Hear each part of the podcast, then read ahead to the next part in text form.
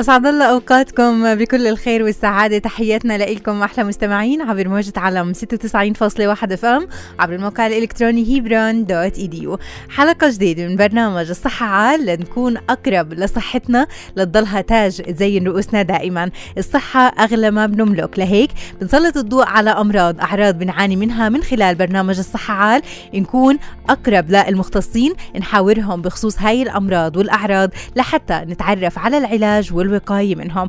مستمعينا اليوم بصحة عال بدنا نتناقش مع آه، الدكتور ياسر أبو صفية أخصائي الباطني حول تشنج المريء. شو الأسباب اللي بتأدي لهذا التشنج؟ وشو الأعراض اللي ممكن تظهر على الشخص؟ المريء هو العضو المهم عند الفقريات اللي بتحمل الشكل الأنبوبي مؤلف من ألياف عضلية هو جزء من أجزاء الجهاز الهضمي بينقل الطعام من البلعوم للمعدة لكن ممكن يصير في تشنجات. شو الأسباب اللي بتأدي لهذا التشنج؟ بالإضافة للعلاج مستمعينا أيضا بعض الأشخاص ممكن يظهر عندهم الدم في البول. شو هو الدم في البول؟ الأعراض الأسباب عوامل الخطر والتشخيص أيضا العلاج والوقاية. لأنه في كثير من الأشخاص اللي ممكن يظهر عندهم هذا الدم تكون مقدمة لأمراض لا سمح الله خطيرة. أيضا مستمعينا الأشخاص اللي بيتركوا الدخان بشكل مفاجئ هل ممكن يتعرضوا لبعض المضاعفات؟ كونوا معنا بكل هاي المواضيع. مواضيع تانية في الصحة عال من هلأ بنبدأ. يسعد مساكم.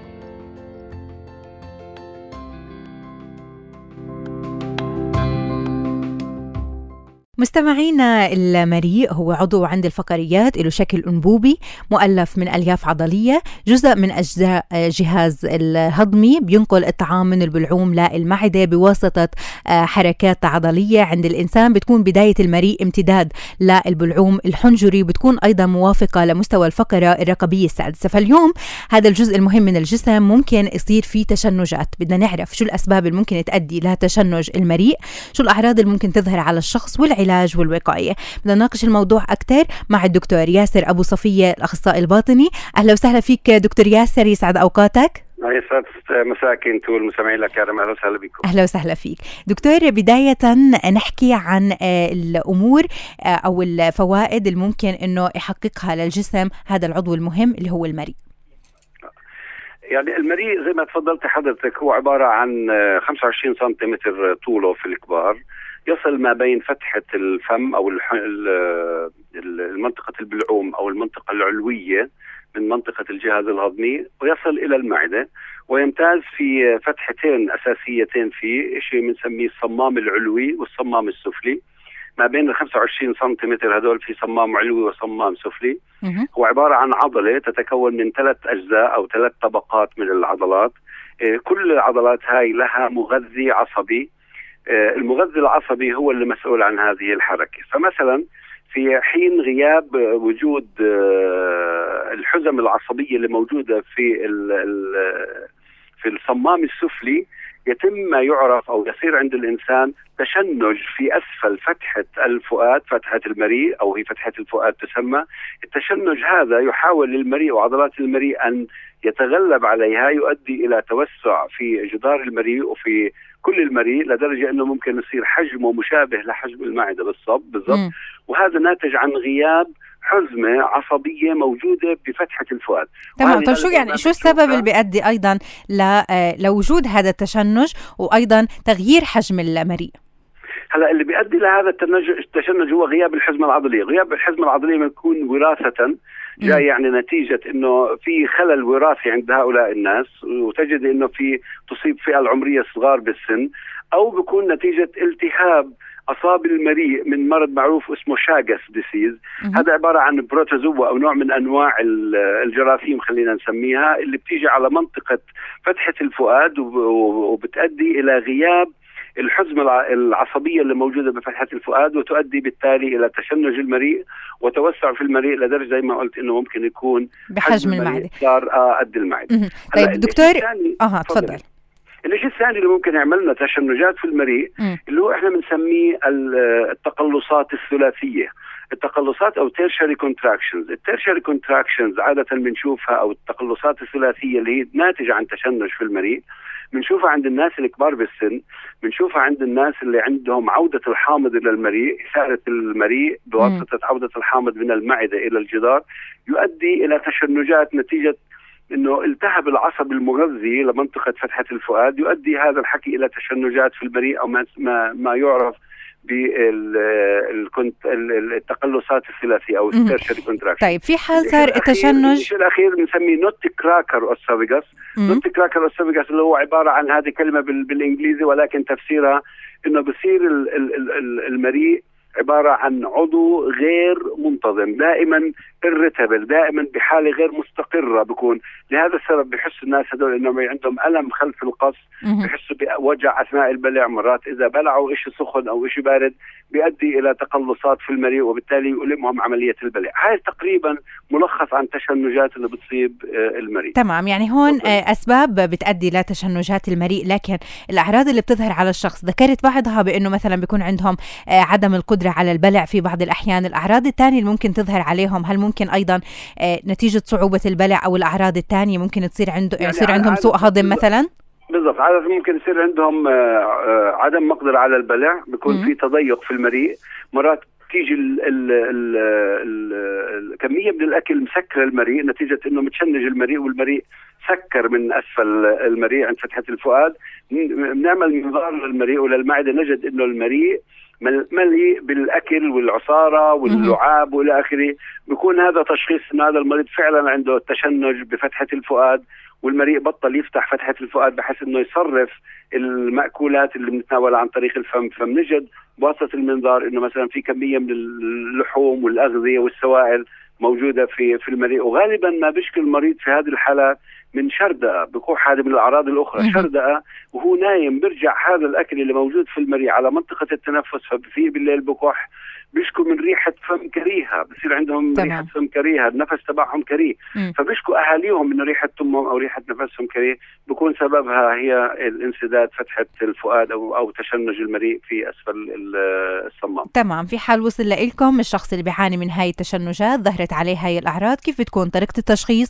وشو أولى العلاجات اللي ممكن توصف لهم طبعا عندنا التشخيص أول شيء يتم سريريا المريض بيشكي والشكوى تاعته. الشيء الثاني بنلجأ إلى عمل المنظار والمنظار في كثير من الأحيان عند 95% من الحالات تقدر يشخص ويقول لنا شو اللي موجود هل هو اللي موجود زي ما قلنا أكاليزيا أو في تشنجات أو في تقلصات ثلاثية. بنفس الوقت ممكن نعمل صورة ملونة عن طريق إنه نعطي للمريض مادة ملونة للمريء وللمعدة وبنشوفها أثناء عملية التصوير أول بأول إنه كيف بتتم عملية البلع. يعني بنلاحظ عملية البلع وهل هنالك تقلصات ثلاثية؟ ممكن بسهولة يشوفها طبيب الأشعة ونفس الوقت ممكن نشوف إنه أسفل فتحة المريء أو فتحة الفؤاد ما فتحت ما ما ما ارتخت. يعني ظلت دائما مشدودة ومتقلصة لدرجة إنه أثناء إعطاء المريض المادة الملونة هاي ما استرخت الفتحة ولا دخلت المادة الملونة على منطقة المعدة حتى نقول إنه بالنهاية هذا المريض عنده انسداد. نتيجة تشنجات أو نتيجة مرض يعرف بالأكاليزيا. تمام يعني هون طريقة التشخيص كيف بتكون للأشخاص المصابين بتشنج المريء العلاجات اللي توصف لهم أيضا الأساليب الوقائية اللي لازم يتبعوها شو أبرزها؟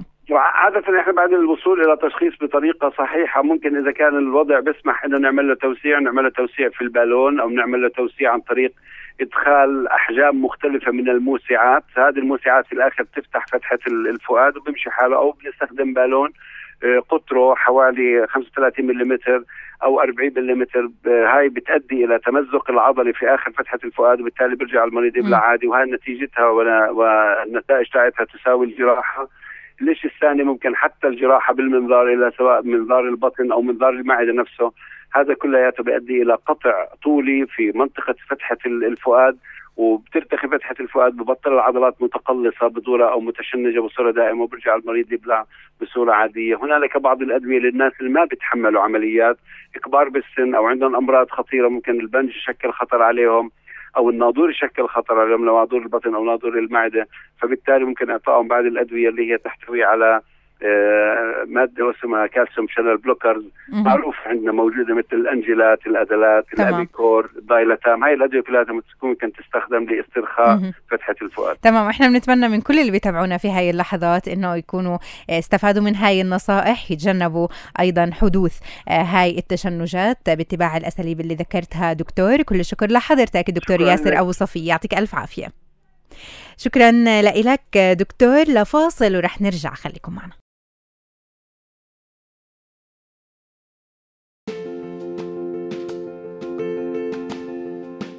مستمعينا رح ننتقل معكم لمواضيع كمان اليوم بنناقشها في برنامج الصحة عال. رح نحكي عن مخاطر ترك الدخان فجأة وكيف ممكن نتفادى هاي الأعراض.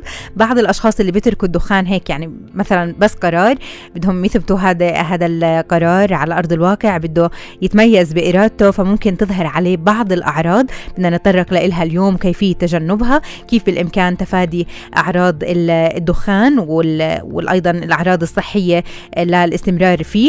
بدنا نحكي كمان مستمعينا عن تورم الساقين شو الأسباب اللي بتؤدي له كمية المياه اللي بتكون موجودة بالساقين هاد هاي من وين إجت هاي المياه؟ بالإضافة لتأثيرها على بقية أنحاء الجسم بما إنه القدم هي آه، يعني اتزاننا على الأرض. كونوا معنا بهاي المواضيع بتفاصيلها أكيد مع الأطباء المختصين لكن بعد هالفاصل القصير ابقوا معنا. مستمعينا لموضوع آخر في برنامج الصحة عال مرض آخر ممكن يثير خوف ورعب كثير من الناس لما يشوفوا في بعض قطرات الدم في البول. هاي الحالة طبيعية في بعض الأحيان نتيجة لمصدر الإجهاد النفسي آه، إنه الدم بيظهر بالبول بشكل طبيعي بعد القيام بجهد بدني كبير أو بسبب تناول أدوية مثل الإسبرين. بالإضافة لهيك فإنه تواجد الدم في البول ممكن يدل على حالات مرضية خطيرة جدا. فاليوم إحنا بدنا نحكي عن أسباب ظهور الدم في البول. الأعراض التشخيص العلاج والوقاية عوامل الخطر وين بتكمن. بدنا نناقش الموضوع أكثر مع الدكتور أليف عبد المجيد الزرو أخصائي جراحة الكلى والمسالك البولية وعضو في جمعية أخصائيي الكلى والمسالك البولية والعقم الفلسطينية. أهلا وسهلا فيك دكتور أليف عبر أثير راديو علم يسعد مساك. أهلا فيك وجميع المستمعين. أهلا وسهلا بحضرتك. المستمعين جميعا. أهلا وسهلا فيك دكتور. بداية معك بهذا الموضوع ظهور الدم في البول في أي الحالات بيكون طبيعي؟ كل شيء آه ظهور الدم آه في البول إن كان بنسميه microscopic أو macroscopic يعني اللي هو آه، في العين المجردة أو تحت المجهر هذا مش لازم يكون آه، قطعيا في البول نهائيا. آه، هلا وجود دم في البول يعني وجود مشكلة ما. هلا تشخيص المشكلة عمر المريض بيلعب دور الأعراض اللي بدخل المريض على طبيب بيلعب برضه دور كبير. عفوا مش قادر أحكي لأنه شوي أسناني بوجعوني. سلامة روحك. يرضى عليك يسلموا آه هلا آه ممكن طبعا اسباب رئيسية ومتعارف عليها في الوقت الحالي اللي هو عادة في فترة الصيف تزداد هذه المشاكل مع الناس اللي هو آه وجود آه آلام حادة في آه إحدى الجنبين الأيمن أو الأيسر. اللي هو ما بنسميه بالماص الكلوي، الماص الكلوي يعني آه، بيتابع أو بحصل معاه اللي هو وجود دم في البول. تمام. طيب الأيمن ده أيضا ممكن أيضا التلوث بالكلى أو الأمراض اللي بتتعلق بالكلى هي اللي تكون سبب. لسه إحنا ما وصلناش. أنا بقول لك الأسباب هلا. تمام. الأسباب هلا من من الأسباب اللي هو آه سبب آه رقم واحد المغص الكلوي. آه سبب ثاني أمراض حادة في المثانة أو الكلى وأكثرها المثانة. عند المتقدمين سنا عند الكهول يعني نعتبر ما فوق ال 55 60 عام آه بصير عندهم اللي هو تضخم في غدة البروستات.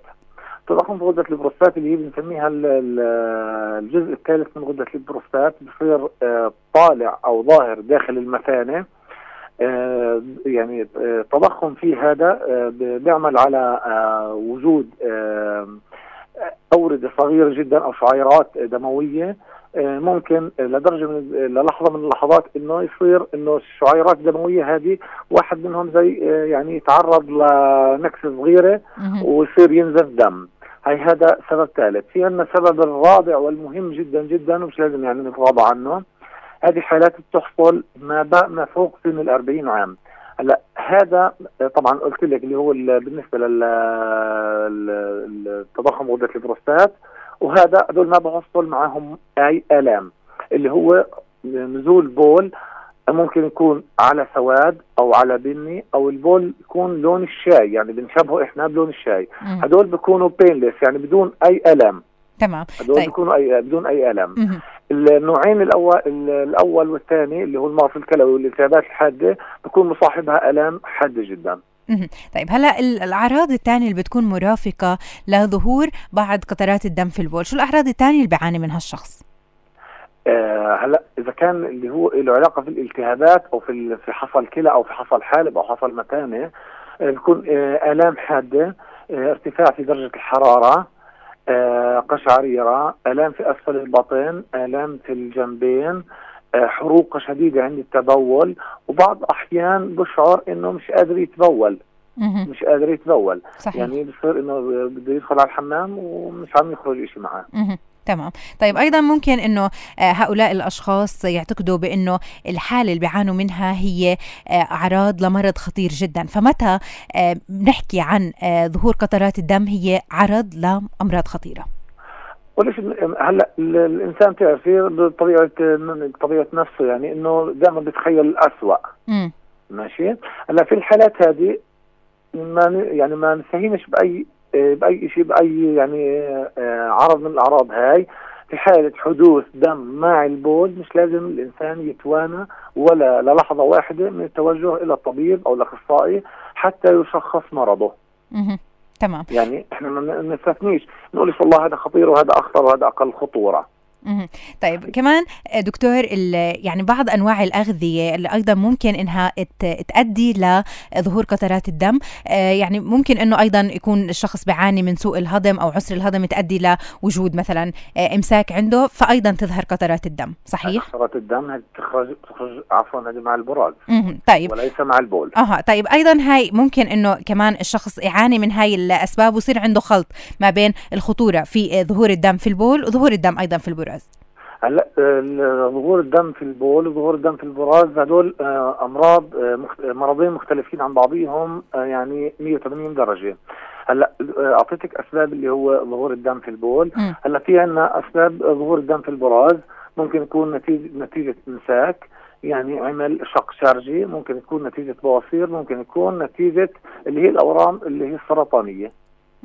تمام. هذه طبعا آه، نحكي إنها نادرة بس لكن موجودة مش لازم نستثنيها. طيب هلأ كمان دكتور نحكي عن الأساليب الوقائية اللي بده يتبعها هؤلاء الأشخاص بالابتعاد عن الأسباب اللي ذكرتها حضرتك والأساليب الثانية شو هي؟ هلأ نيجي للسبب الرئيسي اللي, اللي حكيناه رقم واحد اللي هو المغص الكلوي اللي بيؤدي على ظهور الدم أو يعني البول بيكون مخلوط مع دم. اللي هو الاكثار من شرب السوائل آه، حتى إنه يعني يشغل الكلى بزيادة يصير عملية فلترة بشكل مستمر آه، يصير عملية إنزال لأي شوائب موجودة في الكليتين وعدم آه، حصول الترسبات الكلسيه التي تؤدي إلى اللي هي المغص الكلوي أو تكون الحصى. الأسباب الثانية وجود أي التهاب في الجسم مش لازم يستهين فيه ما يخليهوش يتطور حتى إنه يصير التهاب حاد يؤدي إلى تلتهب جدار المثانه وجدار المثانه يؤدي إلى التهاب كلوي آه، أو التهاب في الكليتين. لهذا السبب يعني آه، أي التهاب بسيط بعض أحيان التهاب اللثة التهاب اللوز التهاب الأسنان بيؤدي إلى التهابات في المجال البولية. يعني ما يستهينش في هذا الشيء على طول يتوجه لكل إلى ذوي الاختصاص تمام. طيب ممكن إنه هاي الحالة يعانوا منها مثلا جنس عدا عن الآخر؟ مثلا الذكور آه، تظهر عندهم بكميات أقل أو ما يتعرضوا لهذا العرض؟ بالنسبة لالتهابات المثانه والتهابات المجاري البولية عادة الإناث معرضين أكثر من الذكور. بالنسبة لحصى الكلى حسب الدراسات إنه الذكور معرضين أكثر أو المغص الكلوي الذكور معرضين أكثر آه، للمغص الكلوي أكثر من الإناث. للطبيعه الفسيولوجية وطبيعة بنية أو خلق الكليتين أو والحالب والمثانة والإحليل، الإحليل يمكن في حلقات آه، سابقة حكينا إنه الإحليل قصير عند النساء وأطول عند الرجال. وهذا من الأسباب يعني إنه بيؤدي إلى يعني بعض أحيان النساء بخرج عندها الحصى وممكن ما تشعرش فيه. تمام. إحنا كمان بنتمنى من كل السيدات ومن كل الرجال اللي بيسمعونا يتبعوا الأساليب الوقائية. دائما في حال ظهور الدم في البول أو حتى في البراز يتوجهوا للطبيب لحتى يستفسروا أكثر عن الحالة لحتى ما تكون لا سمح الله مقدمة لمرض خطير. كل الشكر لك الدكتور أليف عبد المجيد الزروي. يعطيك ألف عافية. مستمعينا لفاصل قصير ورح نرجع لاستكمال الصحة. عال للأشخاص المدخنين هل بتعرفوا بأنه بعد خمس سنوات من الانقطاع عن التدخين بنخفض احتمال حدوث احتشاء عضلة القلب الجلطة واحتشاء أيضا آه، نزوف الدماغ الجلطات الدماغية؟ آه، إذا بدنا نقارن ما بين المدخن وغيره بعد عشر سنوات أيضا من الانقطاع عن التدخين وحسب الدراسات بينخفض احتمال حدوث آه، السرطان سرطان الرئة بالتحديد للنصف مقارنة بالمدخنين وبتساوى احتمال حدوث الجلطات القلبية وأيضا الدماغية. آه، أيضا عدا عن الفوائد الاقتصادية للانقطاع عن التدخين الأمور الإيجابية اللي بتعود على الصحة على الحياة واستمرارها بشكل آه، يعني في سلامة أكثر لكن في بعض الأشخاص اللي بينقطعوا عن التدخين فجأة ممكن تظهر عليهم بعض الأعراض منها الدوخة الدوار آه، تقلب المزاج. فإحنا اليوم بدنا نحكي عن الشخص اللي استعد للابتعاد عن التدخين. صارت عنده هاي الإرادة لكن بده يتجنب حدوث الأعراض السلبية. كيف؟ نناقش الموضوع أكثر مع آه، السيدة خلود السيد الناطقة باسم اللجنة الوطنية لمكافحة التدخين في وزارة الصحة. أستاذة خلود أهلا وسهلا فيكي يسعد مساكي. أهلا مساء الخير. أهلا وسهلا بحضرتك يسعد هالمساء. آه، أستاذة بداية معك بهذا الموضوع الأشخاص اللي عندهم إرادة فعلا إنهم يتركوا آه، التدخين هل بتفضلي إنهم آه، يعني الطريقة اللي بدهم يتبعوها تكون بشكل مفاجئ ولا هي خطوات لازم يتبعوها لحتى يبتعدوا عن التدخين؟ في البداية إحنا بنشجع جميع المدخنين إنهم يقلعوا عن التدخين سواء بلش أخذ القرار آه، مفاجئ أو أخذ بقرار إنه يبلش تدخين بالتدريج. هلأ في ناس هذا بيرجع لشخصية المدخن إنه في عنده إرادة إنه يوقف دخان أو مرة واحدة يعني خلص stop من أي عدد سجائر معينة كان دخنها في اليوم قرر يوقف دخان يوقف إنه يبطل يأخذ بالمرة. وفي أشخاص لا بتقول لك أنا بدي أقلل بصير أخذ نص باكيت بك يعني ربع باكيت سيجارتين سيجارة. بكل الأحوال سواء وقف فجأة أو بلش شوي شوي رح يصير عنده أعراض انخفاض نسبة النيكوتين في الدم. نحن نعرف انها السيجارة بتحتوي على مادة النيكوتين. ومادة النيكوتين هي مادة مخد يعني مدمنة بدمن الإنسان عليها. فلما تطلع من الجسم أو ما ياخذها الجسم بده يشعر بأعراض مفاجئة ما كان يعرفها قبل هيك الإنسان وهو بدخن. يعني شو أبرز هاي الأعراض اللي ممكن تظهر عليه أيضا؟ بتظهر عليه أعراض أهمها الصداع بحس بوجع الراس بحس إنه هو مش متزن عم بدوخ بحس بالجوع كثير بحس بجفاف بالحلق إيه بيحس إنه تعبان ومتوتر فهي هي أهم الأعراض بحس أهم شيء بحس بالأحة بالسعال. السعال هذا جميع اللي تركوا دخان بحسوا إنه أولها بلشوا يتعبوا كثير من السعال وخصوصا فترة الصباح. تمام. ليش؟ لأنه من كثر النيكوتين وكثر الدخان اللي بجسمهم هلأ بصير بده يخلص الجسم من النيكوتين وبصير تنفسه أفضل من أول. ليش أفضل؟ لأنه ببطل في عنده أكثر ثاني أكسيد الكربون بصير أكثر يدخل على جسمه أكسجين. فبالتالي بصير هو يحس في هالسعال هذا وخصوصا في الصباح. تمام. ممكن يكون مصاحب ل إيه، لمادة مخاطية من من جراء المواد والأوساخ الموجودة في الرئة. أها، هلا في بعض الأشخاص شو بيعملوا؟ إنهم إذا ظهرت عليهم هاي الأعراض بيحكوا لا إحنا ما بدنا ما بدنا نبتعد عن التدخين، كاين التدخين علاج لنا فبيرجعوا للدخان مرة ثانية، مزبوط؟ آه طبعا هم بالضبط، هلا هو لو آه، عرف كيف يعالج هاي الوسائل أو هاي الأعراض اللي بتصير عنده ما بيضطر إنه يرجع للسيجارة مرة ثانية، يعني مثلا لو حكينا الصداع، ماشي إحنا بنحكي للمدخن لما يبطل دخان لازم يتغذى منيح لأنه بالعادة المدخن بتحسي ممكن يكون باكل كميات ومش نوعيات. م. فإحنا بنحكي للمدخن لما تيجي تقطع دخان انت يعني إلجأ للأكل الصحي اللي هو الخضار والفواكه حتى تعطيك فيتامينات أكثر وحتى تنظف جسمك من الأوساخ اللي بتكون أو ثاني أكسيد الكربون والنيكوتين موجود في الجسم. فبنقول لهم اشربوا مي كثير مي مش كولا مش قهوة مش شاي مي مي العادية.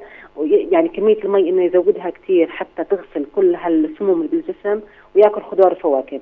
حتى آه يتحسن من مستوى سكر الدم عنده في الجسم. إحنا بنعرف هلا المدخن النيكوتين بيرفع السكر في الدم. عشان هيك من المدخنين بياكلوا أقل. يعني لما يقطع دخان بحس بالجوع. مزبوط. وممكن أيضا بنلاحظ بأنه أيضا الشخص اللي بينقطع عن التدخين آه بيزيد وزنه. شوي. هي آخر دراسات بينت إنه شوي مش كثير بس حسب هو قديش باكل. فإحنا بنحكي لما تبلش تحس حالك بدك تدوخ لا كل إشي. وكمان إذا حست حالك بدك سيجارة التهي بشغلة ثانية يعني أرسم أطلع ألعب رياضة آه، روح أحكي تليفون. حاول ابعد عن أي مكان له علاقة بالدخان. يعني إذا كان أصدقائك بدخنوا ابعد حتى ما يضل عندك جسمك إنه آه، عقلك الباطني يكون بده دخان. فأنت أقنع نفسك بالأول زي ما أقنعت حالك إنك رح تبطل دخان. أقنع نفسك إنه هاي الأعراض كلها بتروح. بتروح بأشياء بسيطة زي ما حكيت لك الأكل الكويس الشرب الكويس. وانه يلعب رياضة. هاي أهم أشياء ممكن يعملها المدخن حتى يبعد عن كل هالأعراض وبالذات إنه بصير عنده جفاف بالفم. فيفضل إنه يضل يشرب مي حتى ما ينزعج من هالجفاف اللي بيكون حاسس فيه. تمام. طيب نحكي أيضا عن عدد السجائر اللي بده أيضا الشخص يعتاد على تناولها. مثلا هو كان يدخن باكيت كامل باليوم. كيف مثلا بده يتدرج بالابتعاد عن التدخين؟ هل ثاني يوم يصحى ما يدخن ولا سيجارة ولا بتفضلي مثلا إنه ياخذ بعض السجائر؟ هلأ إذا بدنا نحكي على الأعراض إحنا أصلا الأعراض هي بترتبط بقديش كان يدخن. كم سنة صار له بدخن؟ يعني اللي بدخن سنة اللي بدخن 20 سنة. اللي بدخن نص باكيت مش زي اللي بدخن باكيت أو باكيتين في ناس ثلاث باكيتات. هلأ من تجربتي مع المرضى في ناس لا حاولوا إنه خلص أنا ما بدي دخان ومن باكيتين دخان باليوم يعني من 40 سيجارة إنه stop ولا سيجارة دخان في ناس لا بلشت بالتدريج. هذا الإشي بيرجع للشخص نفسه يعني كيف بيقدر إنه جسمه هو يتحمله. المهم إنه يتخلص من النيكوتين اللي بالجسم. هو ممكن إنه يخف نسبة النيكوتين بالتدريج ممكن إنه إذا خفف كمية النيكوتين لأنه كل ما دخل سيجارة رح يدخل نيكوتين أكثر فهذا بيرجع على الشخص بس أنا لقيت إنه نجحوا أكثر مش اللي بلشوا بالتدريج اللي قطعوه مرة واحدة. ليه؟ لأنه اللي بلش بالتدريج. أوكي صار بدخن 10 سجاير بس المقابل إذا حدا عرض عليه سيجارة كان يأخذ أو مثلا كان يقعد مع المدخنين.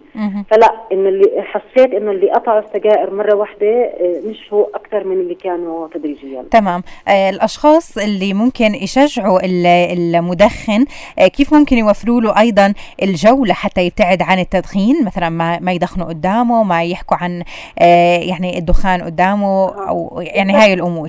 زي ما حكيت لك إنه أهم شيء لما يحس حاله إنه في اللي معاه بدهم يدخنوا يبعد عنهم ما يقعد معهم حتى ما يضطر إنه تضعف إرادته. مع إنه في ناس لا عندهم إرادة ما بدي ما بدي. مزبوط. بس إذا كان حاسس حاله إنه إرادته ضعيفة لا يبعد عنهم. في ناس لا كيف جربوا إنه جربنا معاهم إنه يمسك بإيده الجزرة يقطعها على شكل سيجارة أصابع أصابع ويحطها بظرف كأنها سيجارة. لما يحس حاله إنه لا يعني مرات الدخان أصبح عادة. إنه أنا متعود مع فنجان القهوة مثلا سيجارة. أوكي بدل ما تحمل سيجارة احمل قطعة البسكوتة أو قطعة الجزرة واستعملها كأنها سيجارة. تمام يعني هون أيضا إرادة. إذا فعلا الإرادة موجودة فأنت رح تتغلب عزيز المدخن على جميع هاي الأضرار وما تكون مقلد للناس اللي ممكن يدخنوا قدامك ما تضعف قدامهم. كل الشكر لك أكيد السيدة خلود السيد الناطقة باسم اللجنة الوطنية لمكافحة التدخين في وزارة الصحة لفاصل. ورح نرجع ابقوا معنا.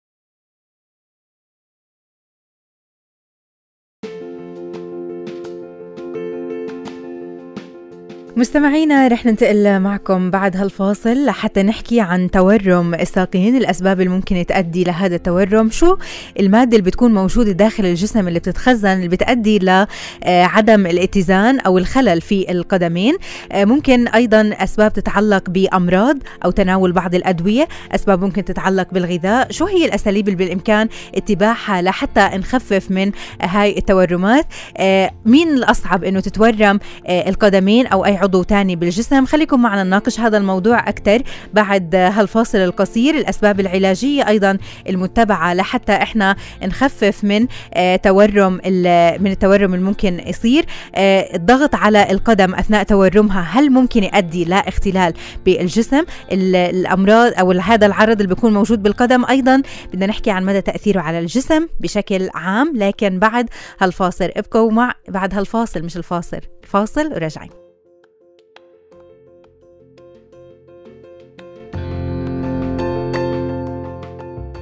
مستمعينا بتتعدد الأسباب اللي بتأدي لتورم غير مؤلم في الساقين. ممكن يسمى الوذمة الطرفية.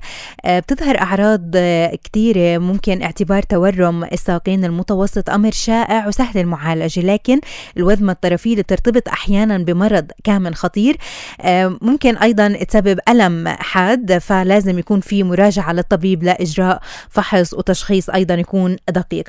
فاليوم بدنا نحكي عن الأسباب اللي بتأدي لتورم الساقين بالإضافة ل العلاج والوقاية مع الدكتور قيس دعنا رئيس الهيئة الإدارية لجمعية المحاور الخيرية في حملة الشيماء أخصائي طب وجراحة العظام. أهلا وسهلا فيك دكتور قيس يسعد مساك.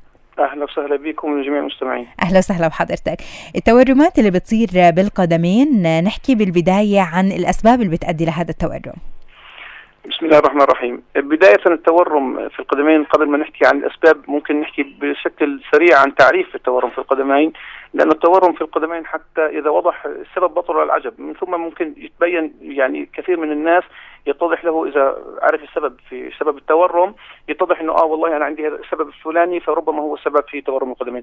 مفهوم تورم القدمين هو ربما يكون أمر طبيعي وربما يكون أمر آه، مرضي.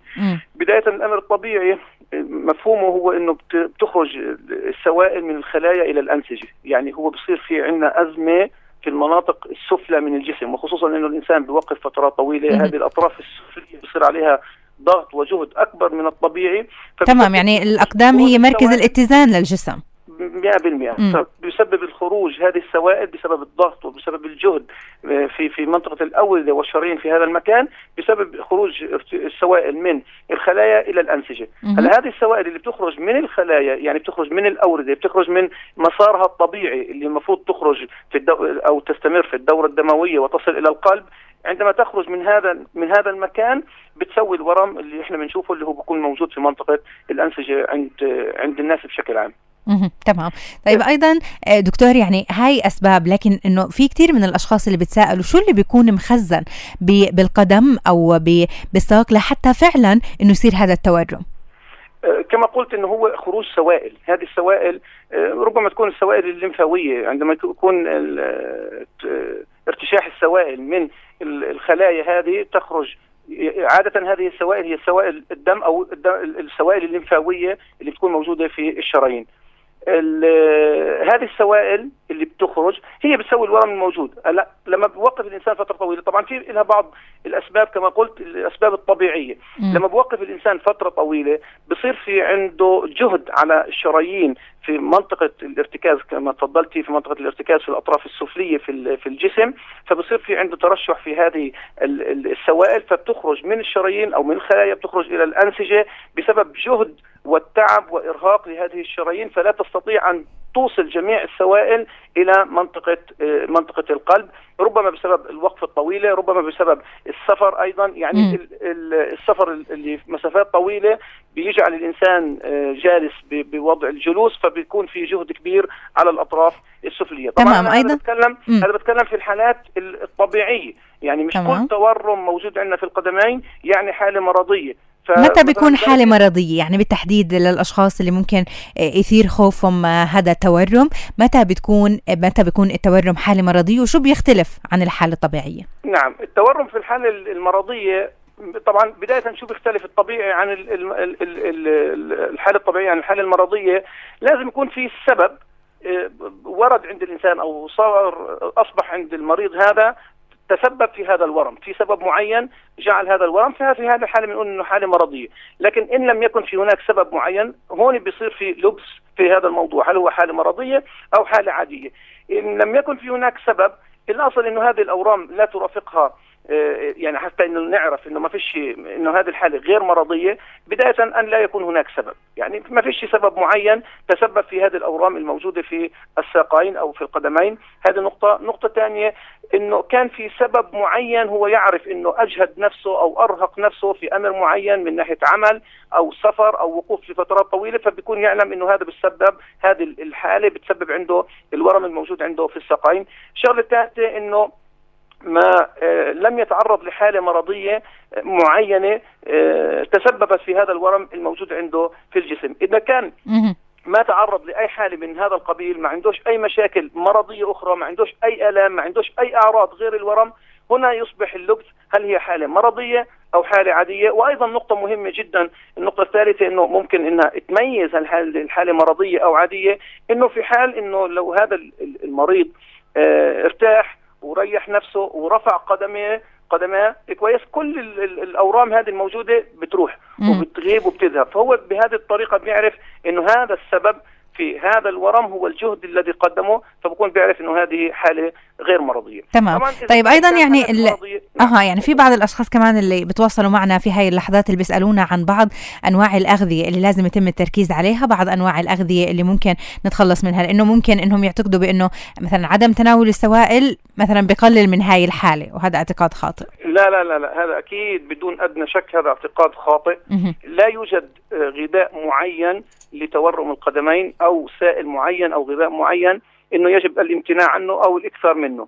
إذا أردنا أن نتكلم في موضوع السوائل لا هذا اعتقاد غير صحيح واعتقاد خاطئ بالعكس آه، الإنسان يجب عليه أن يتناول الكمية الطبيعية والمطلوبة للجسم من كمية السوائل حتى لو كان عنده بيحصل هذا التورم فهذا مش مش داعي ولا دافع إنه يقلل السوائل ومتوسط تناول السوائل وخصوصا في فترة الصيف الآن آه، آه، من 2 لتر ل 5 لتر مية يجب على كل إنسان إنه يتناول هذه كمية السوائل في خلال النهار وخصوصا إحنا في فترة الصيف. فهذا ليس يعني ما غير صحيح إلا إذا إلا إذا كان في حالة مرضية بتسبب الورم ساعتها بنحكي اللي هي ممكن تكون الأملاح أو مش أو ما يقارب أو ما يتعارض مع حالته المرضيه عندها يكون الكلام في موضوع الغذاء.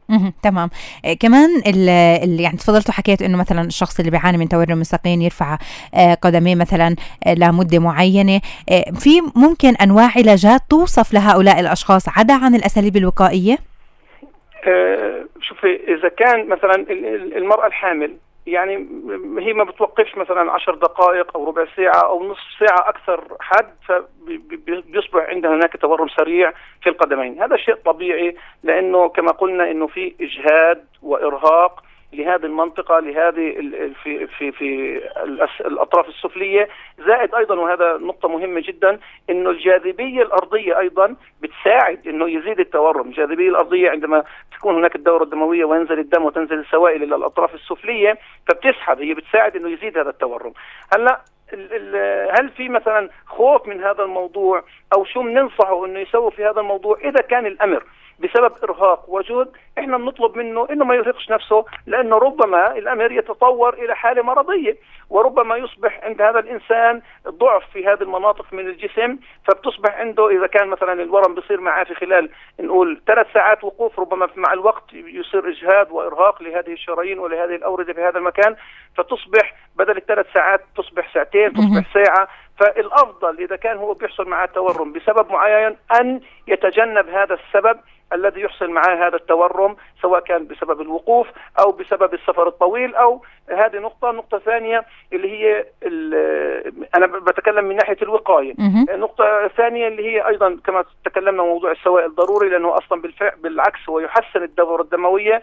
آه، نقطة أيضا النشاط الرياضي. مهم جدا جدا جدا النشاط الرياضي تمام. وإحنا أيضا يحسن أه. يعني إحنا بنتمنى اتباع جميع الأساليب الوقائية والعلاجية اللي ذكرتها دكتور لتجنب الإصابة بتورم آه، الساقين. بدنا نشكرك أكيد آه، الدكتور قيس دعنا يعطيك ألف عافية. شكر موصول لكل الضيوف اللي كانوا معنا. لكم مستمعينا لفريق العمل أكيد كل الشكر لك تامر لعرين أبو شرار ولخلدون نصار وتقبلوا تحياتي. كنت معكم بالأعداد والتقديم سماح وناصرة. في أمان الله.